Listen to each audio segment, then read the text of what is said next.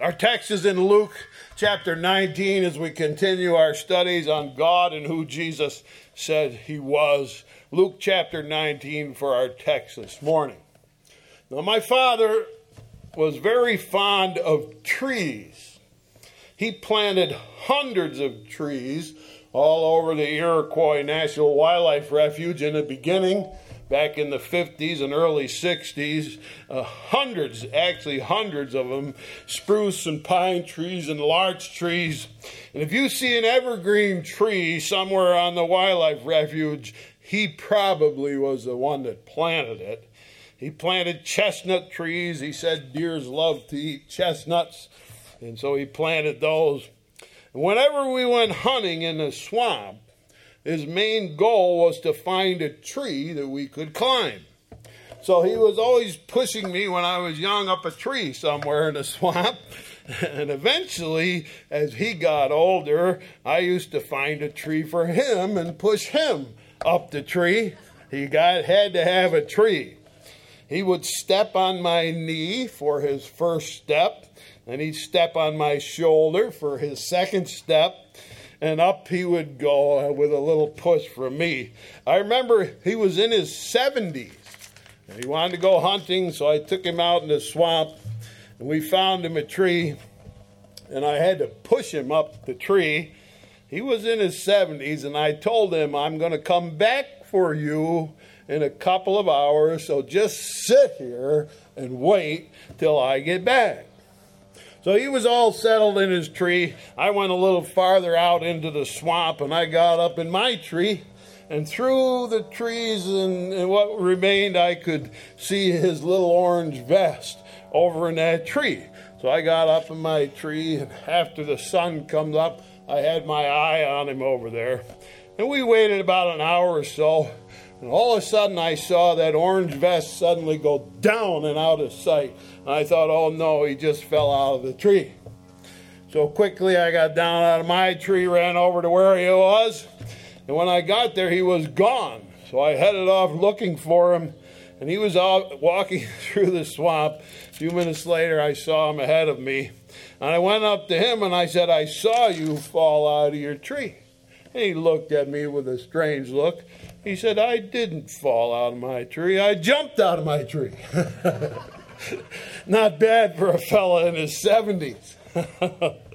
that was the last time I ever pushed him up a tree. After that, I encouraged him to stay on the ground. But he was always a tree lover. He surrounded his house with beautiful trees, of which we today are the benefactors hard maple and tulip trees and Norway spruce, white pine, apple trees and chestnut trees, willow trees, and concolor firs. And we live in a forest there planted by my father, and I love each tree. In our text today, a tree plays a central role in the story a low growing, spreading tree that grows in that hot climate of Israel and is popular there. It's a tree that's called a sycamore, different from our sycamore a little bit, but that's what they call it there. As we continue our studies on God and how Jesus revealed the truth of God to us, we come to a story that is well known. We all learned it when we were children. It was a song that we would never forget as we learned it because we did what we called the motions that went along with the songs. And you remember the sing songs Zacchaeus was a wee little man. And a wee little man was he. He climbed up in the sycamore tree for the Lord he wanted to see. And when the Savior passed that day, he looked up in the tree and he said, Zacchaeus, you come down, for I'm going to your house today. You remember that little song? One of the most effective ways that the Bible uses to teach truth is by example. Now, theologians are always trying to make theological statements and long explanations to teach us about God. But anyone knows that a good example is a much more effective way to teach the truth of God. And so Dr. Luke gives us a story followed by that theological statement. So let's read the story and try to gather all of its important little points, and maybe we can learn something special about God. Luke chapter 19, beginning at the first verse. Jesus entered and passed through Jericho, and behold, there was a man named Zacchaeus, which was chief among the publicans, and he was rich. And he sought to see Jesus who he was, and could not for the press, because he was little of stature. Jesus, because of his wonderful teachings and his amazing miracles, was very popular with the common people. And so we see a very common occurrence unfolding in our story. Jesus enters the city of Jericho, and as he does, the word spreads like wildfire through the town. Jesus of Nazareth has entered through the gates. And people come out of their houses and their places of employment to get a look at this Jesus of Nazareth. And as he goes through the streets, a crowd gathers. Now, in our text, it's called the press, not the press that you think of. It simply means here that the crowd pushes in closer and closer to Jesus until they are actually pressing on him. There is no social distancing around Jesus. oh, no, there's not. I was in a place of business the other day, and each employee was carrying around a six foot pool noodle. And if somebody got too close, they stuck out their pool noodle to keep them a proper social distance. You can only imagine how ridiculous they all looked. Around Jesus, there's no social distance. And so, as the crowd grows larger and larger and closer and closer until they're touching shoulder to shoulder, and naturally, Jesus' progress is slowed to a crawl. So, remember that, keep it in your mind. It will become a very important fact. But first, we now turn our eyes away from the crowd and we focus in on an individual and we look at that individual through a microscope. He is going to become the example that will be used to teach us about God. There are four essential facts given about this individual. Number one, his name is Zacchaeus. Now, if you're a careful reader of the scripture, most of the people in the gospel records who encountered Jesus were not named. The man at the pool, no name. Man born blind, no name. The ten lepers, the centurion, the Pharisee, the widow of Nain, all nameless characters who met Jesus. But in this story, we are told the man's name is Zacchaeus. Now, also remember that. There must be a reason we are told his name. Number two, Zacchaeus was a publican which is another name for tax collector. He collected taxes for Rome, which made him a traitor in most people's eyes. Publicans were considered the lowest class of people. The title publican was always tied to another group, publicans and sinners. They were considered one of the same. Zacchaeus was a publican, a tax collector. Number three, the third fact that we're given about Zacchaeus, that he was rich.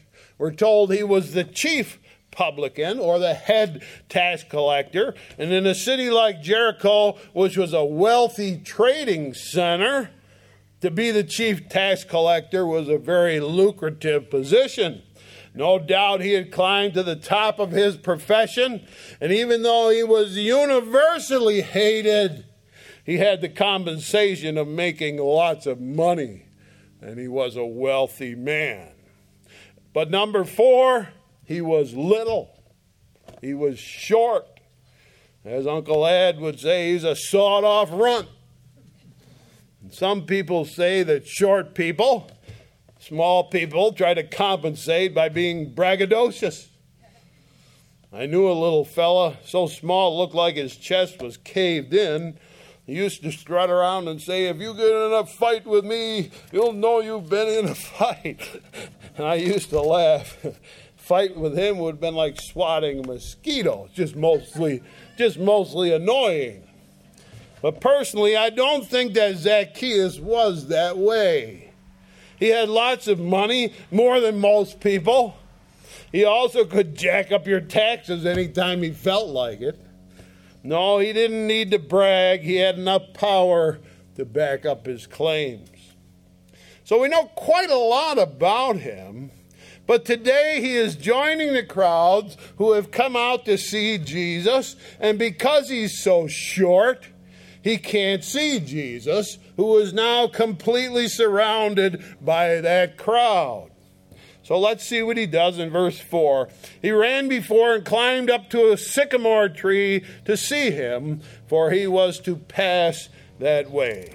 Now, if you have been a careful reader, you notice something in verse 3.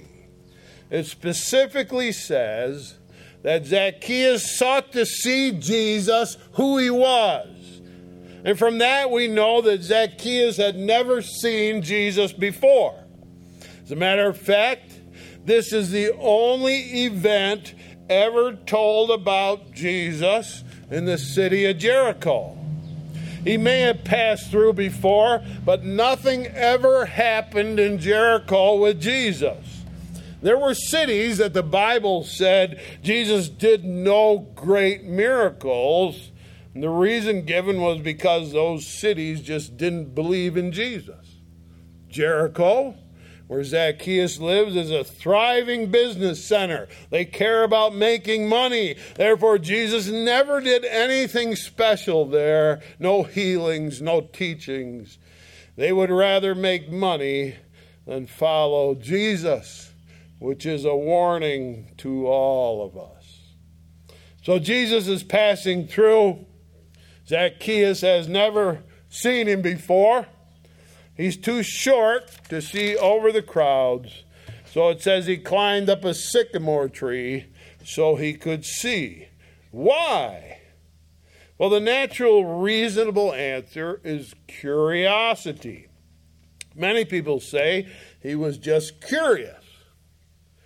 But we skipped over something we need to go back because this is a very important thing.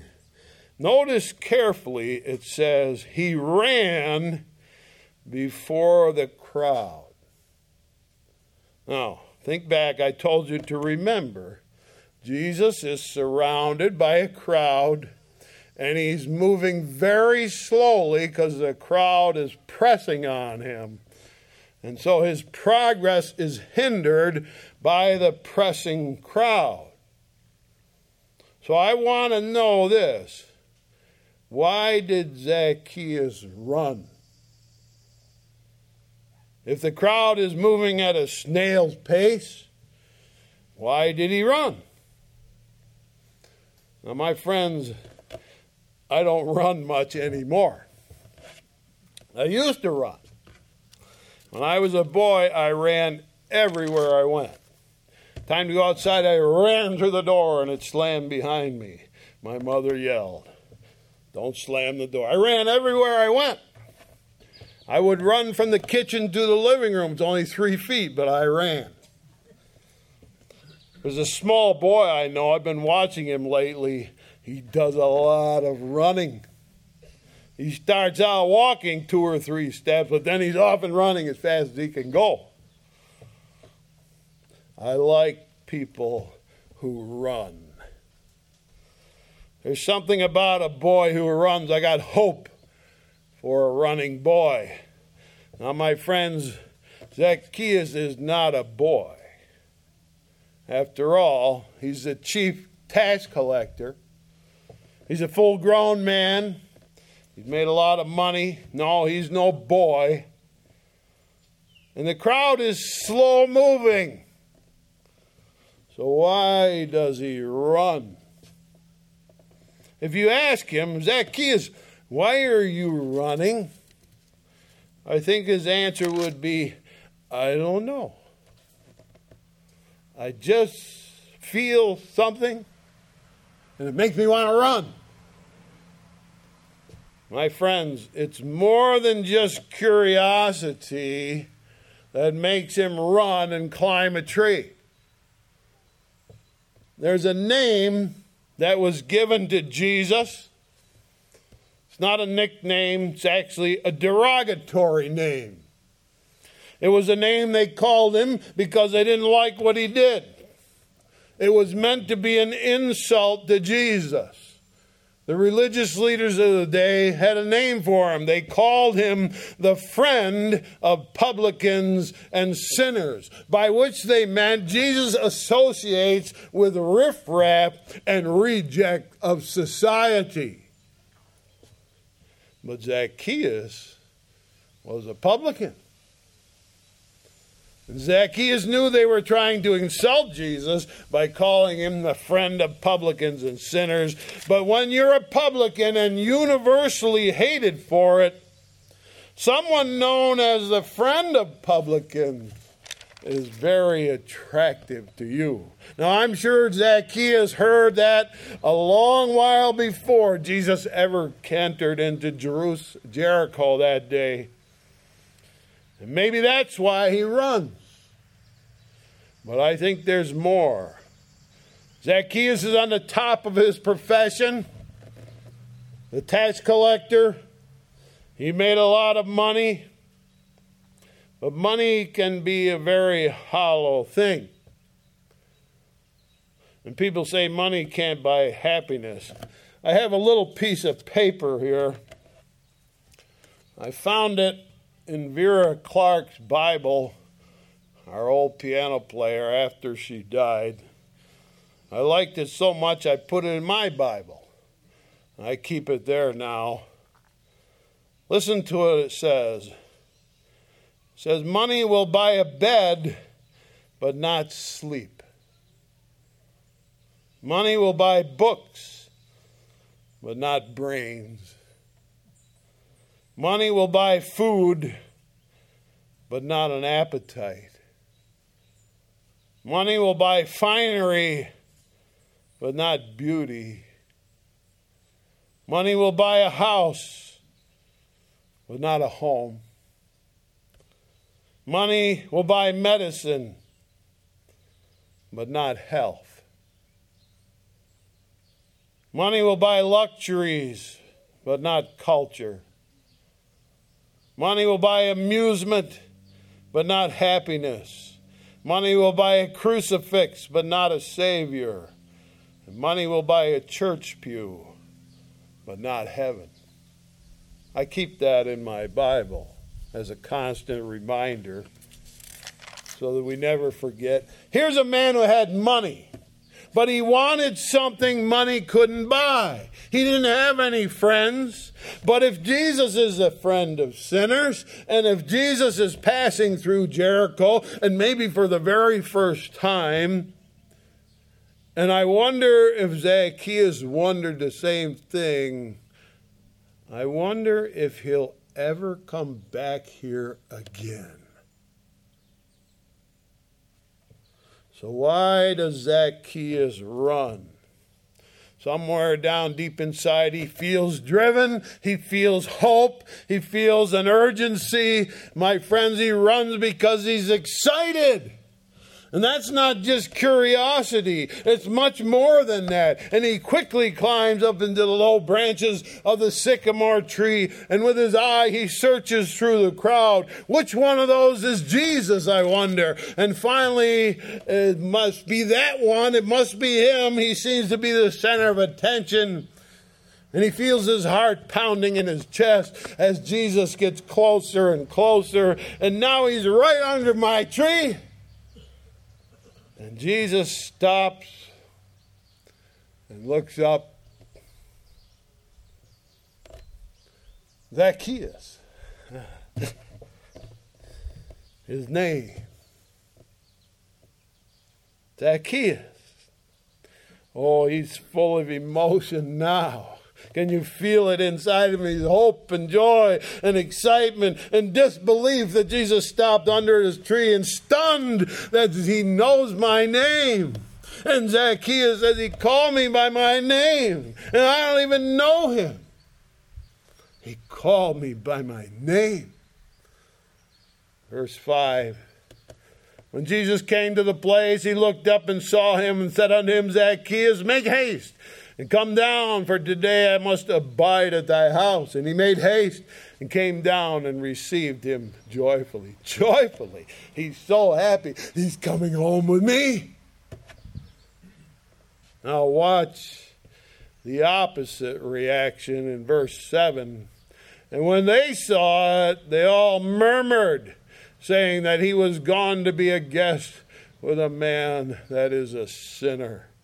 Sure enough, the crowd says, What they say about Jesus is true. He associates with riffraff and rejects of society. If he's going home with Zacchaeus, he's really scraping the bottom of the barrel. And the crowd, shaking their heads, melts away. And they went back to their business and back to their trading and back to their money left Jesus and Zacchaeus alone. But Zacchaeus went home, set up a big spread for Jesus. It says he stood up. He's short, he's got to stand up. Verse 8 Zacchaeus stood and said to the Lord, Behold, Lord, the half of my goods I give to the poor. If I have taken anything from any man by false accusation, I restore him fourfold. That was the Jewish law. If you cheated somebody, you owed him four times what you stole. Verse 9 Jesus said unto him, This day is salvation come to my house, for as much as he also is a son of Abraham. Jesus said, Salvation has come. Zacchaeus is saved. He called Jesus Lord, Master. Jesus called him a son of Abraham. Abraham's children, the Bible says, are people who believe. Zacchaeus believed and found salvation that day with Jesus at his house. And now here's the theological principle behind the whole story. Verse 10 For the Son of Man has come to seek and to save that which was lost. God comes seeking for us. He comes when you feel an emptiness like Zacchaeus did. He comes when you realize that whatever you've got is not enough. He comes searching for you when you need a friend. And He comes calling your name. Ask Zacchaeus now why he was running. And he'll tell you, I felt a need and I sensed a hunger and I heard the call and I was drawn. So I ran and I climbed up in the tree. And right there in that old sycamore tree, he called my name. It wasn't idle curiosity that made him run. God was calling. When God calls, my friends, listen carefully. When God calls, He always adds this Come, come here right now.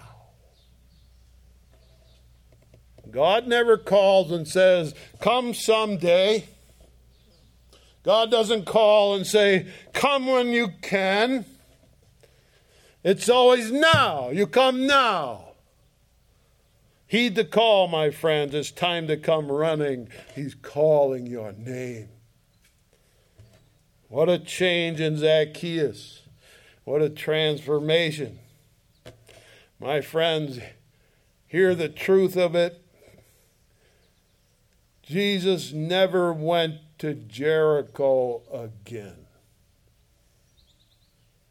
He left Jericho and went straight to Jerusalem. And there it was that they crucified the friend of sinners and publicans. When Jesus calls and says, Come now, he may never call again.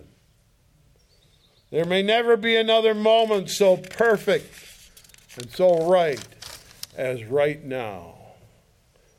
God came looking for Zacchaeus. Zacchaeus wasn't looking for God, but he responded to the call. And someday in heaven, we'll meet a little short man and we'll say to him, We used to sing about you. Zacchaeus was a wee little man who found Jesus up in a tree. May you respond to the call. Maybe you'll be able to say, like Levi sang this morning, Love reached out and lifted me and brought me to himself. Shall we pray? Dear Heavenly Father, we thank you for the wonderful truth about Zacchaeus, how he ran, not knowing why, but sensing the need, and how Jesus came and called his name. And we want to know that you're calling our names too, and you're telling us to come. And you're urging us to come now while you can. We thank you for teaching us these things about you and how you have come to seek and to save those that are lost, and how it inspires us to believe in God and put our faith in Him. Help us, Lord, to trust you with all our hearts, that in these days we might be called the children of Abraham, people of faith that we might trust in God and know Him to be real in our lives and find out that He's better than anything we've got. So bless us, we ask. In Jesus' name, amen. Closing, we're going to sing one of those old, wonderful old hymns. My Jesus, I love thee. I know thou art mine.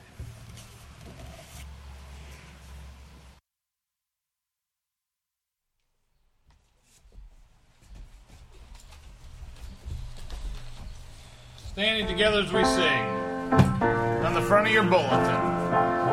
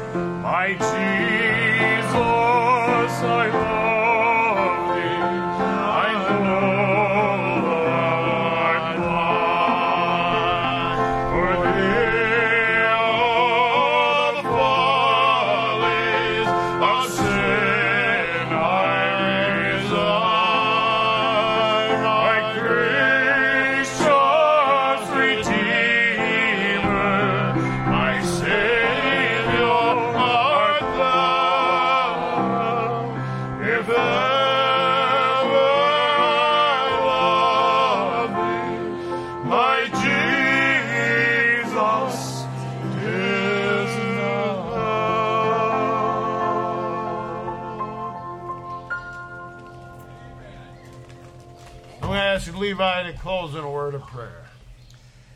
Dear Lord, we thank you that you have been such a great and wonderful Savior, that you have called us from being sinners, that you have been the friend of publicans and sinners. We just are grateful that you have loved us that much, that you know our name. We just ask, Lord, that you would help us as you are calling us this day to stand up and to go like Zacchaeus did, just as we are to go, to listen, to do it now. For we know that this opportunity may never pass by again. Help us to see the time that we live in, that these are important decisions right here and right now. We do not know what tomorrow brings. And we thank you, Lord, that you have loved us so much, that you have lifted us up. You have taken our hand. You have, even though we have not listened, that you have been calling to us. We thank you for your patience with us, and we ask for your protection. Watch over us throughout this place. Be with us as we go from this place. Bring us back to this wonderful place of refuge. We thank you for this special time we can have together. Be with us, Lord, we pray. Watch over us in your name. Amen. Amen. Thank you for being with us in Parking Lot Church on the shady side. Thank you.